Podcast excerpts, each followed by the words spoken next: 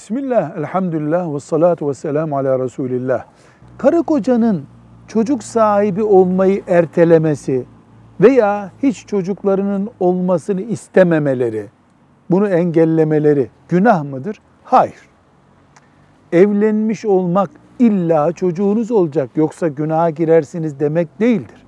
Ancak eşlerden biri çocuğunun olmasını istiyorsa öbürü o hakka saygılı olmalıdır tek taraflı bir engelleme caiz değil. Bu bir kul hakkıdır. Hatta boşanma nedeni olur.